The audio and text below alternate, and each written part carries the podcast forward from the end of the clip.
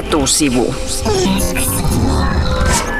Täällä Reeta ja Henkka studiossa ja Suomi, joka on paperilla ainakin tasa-arvon mallimaa. Mutta asenteissa ja kulttuurissa on yhä selviä merkkejä siitä, että naisilta ja miehiltä odotetaan täällä eri asioita. Määrätietoinen nainen on helposti määräilevä nipo, vapautta kaipaava nainen kevytkenkäinen ja kunnianhimoinen nainen taas itsekäs. Samaan aikaan kun miehessä näitä piirteitä pidetään usein positiivisina.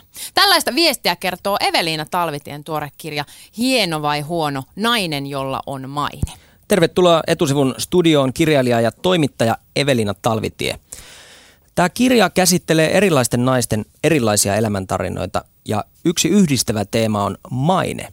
Minkä takia juuri maine kiinnosti sua? No maine on hyvä lähtökohta tarkastella niin kuin sitä, että mitkä on mahdollisesti niitä asioita, että minkä kautta naista ja miestä edelleen tarkastellaan toisenlaisesta näkökulmasta ja miten niin kuin, tavallaan samoja asioita, samoja tekoja arvioidaan erilaisin kriteerein. Et sen takia mä sitten valitsin tämän maineen tähän kirjaani näkökulmaksi. Eli nainen, jolla on maine, on erilainen kuin mies, jolla on maine, niinkö?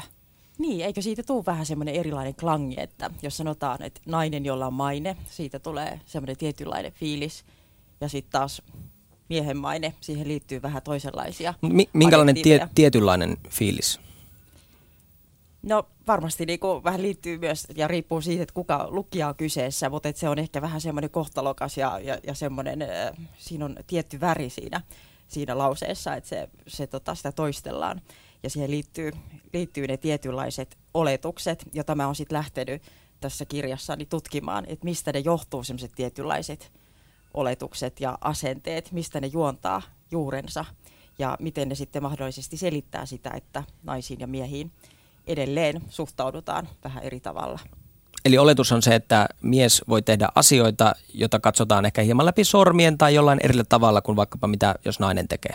No emme tiedä, katsotaanko niitä asioita niin kuin läpi sormien. Niitä katsotaan eri tavalla ihan sen takia, että, että naissukupuoli on nähty toisenlaisena kuin miessukupuoli. Ja sitten kun tavallaan se tasa-arvo on, on kehittynyt ja muuttunut tiettyyn suuntaan, niin, niin sitten kuitenkin ne vanhat oletukset on jäänyt sinne elämään ja, ja tavallaan se nainen on edelleen ehkä kuitenkin sitten poikkeus ja naista arvioidaan niin kuin poikkeuksena ja mies on ehkä sitten enemmän se standardi.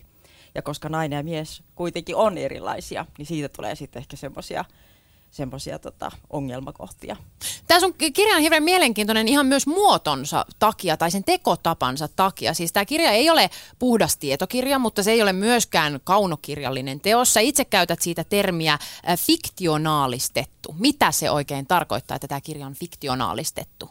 No oikeastaan se tarkoittaa sitä tapaa, miten mä olen sen nä- näiden naishahmojen tarinat kirjoittanut että se tapa, se tyyli, jolla mä ne puran siinä on kaunokirjallinen. Eli silloin kun lukija lähtee sitä lukemaan, niin siitä tulee ehkä enemmän mieleen semmoinen kaunokirjallinen tyyli kuin semmoinen tyypillinen asiaproosa proosateksti, mikä sitten usein perustuu selkeästi tämmöisiin haastatteluihin. Et siinä on se tyyli, tyylikeino on, on toisenlainen kuin tämmöisessä perinteisessä asiaproosa- tai tietokirja, tietokirjatekstissä, mutta, mutta näissä tarinoissa kaikki ne tapahtumat, mitä siinä kerrotaan, niin ne on kuitenkin – tapahtunut todellisille henkilöille, että ne on niin kuin tosi tapahtumia siinä mielessä, vaikka tämä esittämistapa on kaunokirjallinen. Eli ikään kuin naisen maineesta kerrotaan esimerkkien kautta, että tällaisia esimerkkejä on olemassa. No joo, siinä on 12 tämmöistä arkkityyppistä naishahmoa, joiden, ja sitten se roolihahmon kautta mä kerron sen heidän niin kuin tarinansa, ja siinä on sitten näkökulmana se maine, mutta että, et enhän mä niin lähde etsimään olen lähtenyt etsimään niin, kuin, niin selkeästi vastausta siihen kysymykseen, että minkälainen maine sinulla tai tällä hahmolla on ollut, vaan he on kertonut oma elämäntarinansa ja mä asettunut heidän asemaansa ja kirjoittanut sen, sen niin kuin tarinan auki. Miksi et ole kirjoittanut vain 12 suomalaisen naisen tarinaa? Miksi on, on pitänyt ottaa siihen se kaunokirjallinen muoto jotenkin vähän niin kuin peitteeksi, fiktion verhoksi siihen päälle tavallaan? No kyllä siihen on ihan pelkästään semmoinen syy, että mä halusin kirjoittaa sen niin. Mulle tuli tämmöinen, mulle tuli tällainen idea, mä kehittelin sitä ja, ja itse niinku jotenkin sitouduin siihen. Se lähti, lähti niinku rullaamaan ja viemään, viemään sitä prosessia eteenpäin. Se oli se tapa, jolla mä halusin tämän kirja kirjoittaa ja sen takia mä sen näin kirjoitin. Miksi sä halusit tämän kirjan kirjoittaa? Siis mitä sä haluat näillä yksittäisillä naisten tarinoilla ja niihin liitetyillä arkkityypeillä oikein niin kuin kertoa? No mähän en oikeastaan halua itse Henkko kertoa mitään, vaan mä kerron näiden naisten tarinan ja sitten se jää ihan lukijan, lukijan harteille ja lukijan niin kuin päätettäväksi, miten hän sitä lukee, mitä hän siitä itse nostaa esille, mitä hän itse siitä saa. Mulla ei ole mitään semmoista valmista viestiä ollut tähän rakennettuna, että kyllä mä oon ihan avoimesti lähtenyt, lähtenyt kuuntelemaan ja kirjoittamaan ja selvittämään niitä, niitä asioita. Että onhan se sitten usein niin kirjoittajalle itselleenkin jonkin, jonkinlainen yllätys, että minkälainen siitä lopputuloksesta tulee, että mihin se on vienyt. Onko tämän kirjan naiset uhreja? Ei missään tapauksessa. Ei, ei päinvastoin. Nämä on sellaisia naishahmoja, jotka on niin kuin, oman elämänsä selviytyjiä ja he on rikkonut monia tämmöisiä raja-aitoja ja, ja, ja tehnyt rohkeita tekoja. Mä en, mä en kyllä yhtään heistä laittaisi tämmöisen uhrin asemaan. Jos heitä on semmoiseen sitten yritetty jotenkin, jotenkin asettaa, niin kyllä he on ainakin hyvin rohkeasti kaikki pyristelleet eroon siitä. Etusivun vieraana, vieraana on kirjailija Evelina Talvitie, jolta on juuri ilmestynyt naisten rooleja ja naisten mainetta käsittelevä teos Hieno vai huono? Nainen, jolla on maine. Tuossa kirjassa esitellään siis erilaisia ihan tosi tosi ihmisten tai tosi naisten elämäntarinoita, kerrotaan heidän kokemuksistaan, mutta se tehdään tällainen fik- fiktionaalistetusti, kuten Evelina itsekin kertoi, eli ollaan niin kuin luotu jotkut hahmot tai vähän niin kuin roolit ja roolinimet näille ihmisille, että he eivät ole niistä tarinoista tunnistettavissa, vaikka ihan tosi tarinoita ovat. Otetaan pari esimerkkiä tästä kirjasta, se ehkä avaa paremmin sitä, että mistä siinä on kyse. Siinä on esimerkiksi tällainen yksi luku, joka kertoo Barbarasta. Barbara on tässä teoksessa hahmo, joka käy Tallinnassa ottamassa silikonit, halajaa paremmin parempaa elämää julkisuuden kautta ja uskoo, että tämmöinen niin töröhuulinen ulkonäkö, se on se avain onneen. Siis erittäin tämmöinen Johanna Tukiaismainen hahmo. Ainakin se tuli mulle itselleni mieleen, kun Barbara, Barbarasta luin. Ja äh, Barbaran tarinaa kerrotaan tässä kirjassa Barbie Nuken äh, historian ja, ja tämmöisen alustuksen kautta. Mitä Barbaran tarina esimerkiksi kertoo jotenkin naiseudesta tässä sun kirjassa? No kyllä se varmaan ainakin kertoo, kertoo siitä, että mikä tällä hetkellä voi olla se, se tietynlainen niin kuin naiseuden kuva. Ja, ja kun se lähtee tämmöisestä varpiemaisesta ulkonäöstä, niin sitten se johdattaa näihin kauneusleikkauksiin ja, ja tota niiden, niiden yleistymiseen ja ehkä siihen semmoiseen tiettyyn niin kuin odotukseen, mikä ilmeisesti on erityisesti tämmöisillä niin kuin joillakin nuorilla naisilla, että tähän julkisuuteen ja, ja, ja niin kuin sitä kautta rakentuvaan tämmöiseen naisell, naisellisuuteen ehkä, että siihen siihen liittyy semmoinen suuri odotus ja sen ajatellaan olevan, olevan semmoinen yksi tie onneen. Ja voihan se ollakin, en mä osaa sitä, sitä niin kuin arvioida, mutta että, että kyllä se näyttäisi niin kuin olevan semmoinen tietynlainen ilmiö. Niin, Barbara tässä toteaa, että mieluummin hän elää päivän riikin kukkona kuin kymmenen vuotta harmaa varpusena. Kuulostaa semmoiselta jotenkin tälle ajalle tutulta ja ehkä ominaiselta kaipaukselta ja haaveelta, joka monella nuorella ei välttämättä edes vain naisella on niin kuin mielessään. Niin jotenkin se tuntuu, että se on, on, on niin kuin tärkeä semmoinen näkyvyys ja, ja, ja semmoinen, että, että tavallaan tavallisuuden kauhistus, että mikään niin kuin tässä, tässä tota Barbara-tarinassa, että ei, ei hänelle mikään on niin kamalaa kuin semmoinen ajatus, että, että hän olisi vaan jotenkin tavallinen tai että hän, olisi, että hän ei olisi näkyvä tai häntä ei huomattaisi. Ja, ja tota, tietenkin siitä sit seuraa, että jos on valtavan näkyvä, niin silloin myös altistuu ehkä tietynlaiselle kritiikille ja arvioinnille – niin kuin selkeämmin ja ehkä vähän vaarallisemminkin, niin mä en tiedä sitten, että miten hyvin semmoinen otetaan huomioon, että sitten se vaan täytyy lä- elää läpi, jos sen, sen tien on niin kuin tullut valinneeksi.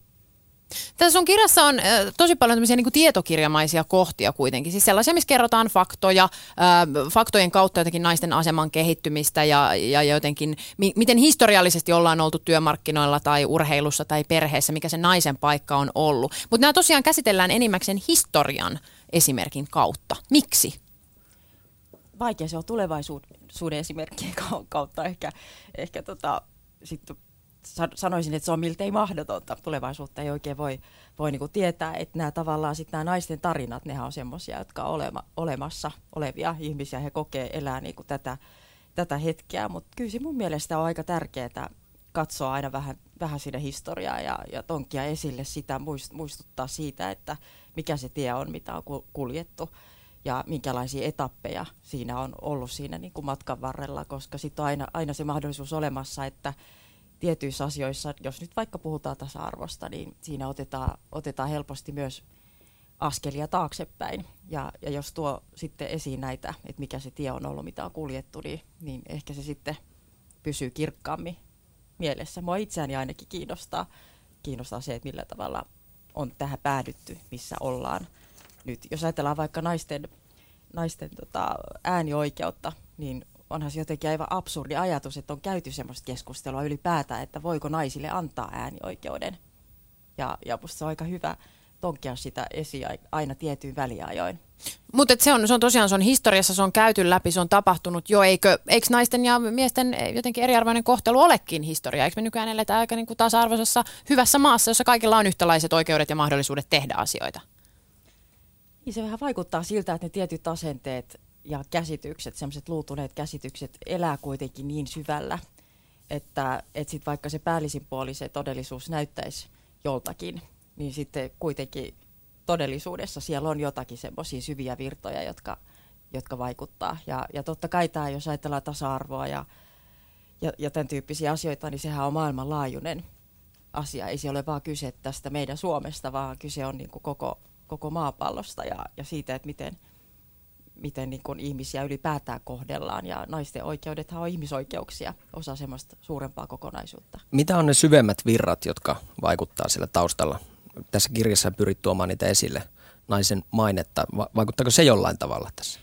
No kyllä mä niin kuin just sillä syvällä virralla tarkoitan näitä asenteita ja, ja sitten kun niitä lähtee kaivamaan esille, niin sieltä löytyy sitten nämä historialliset faktat, että mit, miten niin kuin asioita on tarkasteltu ja miten syvällä ne tavalla on. Että eihän ihmiset välttämättä edes tiedosta sitä, miksi ne ajattelee jollakin tietyllä tavalla. Miksi, miksi se asenne on juuri tämmöinen. Ja jos sä et niin kuin tiedä sitä, niin et sä silloin myöskään pysty sitä tiedostamaan. Evelina Talvitie, sä oot kirjoittanut kirjan Hieno vai huono nainen, jolla on maine. Kenen sä toivoisit lukevan tämän sun kirjan, joka siis tarkastelee naisen mainetta? Mahdollisimman monen. Toivoisin, että mahdollisimman moni ihminen. Totta kai kirjailija yleensä toivoo näin, mutta onko, se niin kuin, onko joku tietty ihmisryhmä, jolle esimerkiksi teki sun mielestä hyvää lukea siitä, jotka on vaikka just näitä tyyppejä, jotka eivät, eivät tavallaan tajua ajattelevansa jollain tietyllä tavalla johtuen jostain historiallisesta tai kulttuurisesta niin kuin, piirteestä tai asiasta? Ja emme lähde millään karttakepillä kenenkään päätä niin kuin hakkaamaan, että ei, ei, ei hyvin vaikea sanoa tuollaista. Me toivon, että mahdollisimman monenlaiset ihmiset löytäisivät sitä kirjan ja, ja tota, lukis näitä tarinoita avoimin mieli.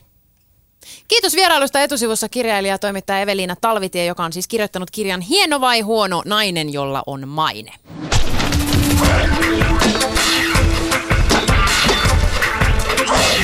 Etusivu.